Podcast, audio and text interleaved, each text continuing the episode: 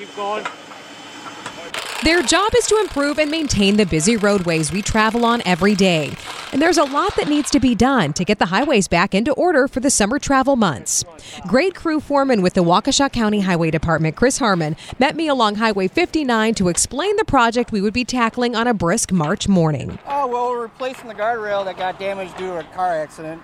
We're just, uh, it's a safety issue for the state here, and we're taking care of it to get it back to where it functions like it's supposed to. This project alone won't take too long, though. You know, between the traffic closure and everything, probably two hours. You Okay. know, by the time we set up and then get everything tore down. So on an average day, do you go from project to project to project? yeah, we could try to fit up to three or four projects in one day, depending on their size. But first things first. For me, I have to come out before the job and actually determine what parts are needed.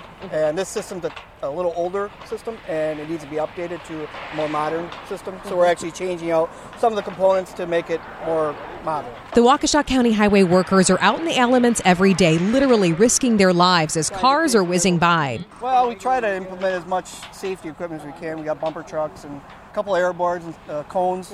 Hopefully, with our bumper truck, it's supposed to protect us from a, an accident or someone impacted.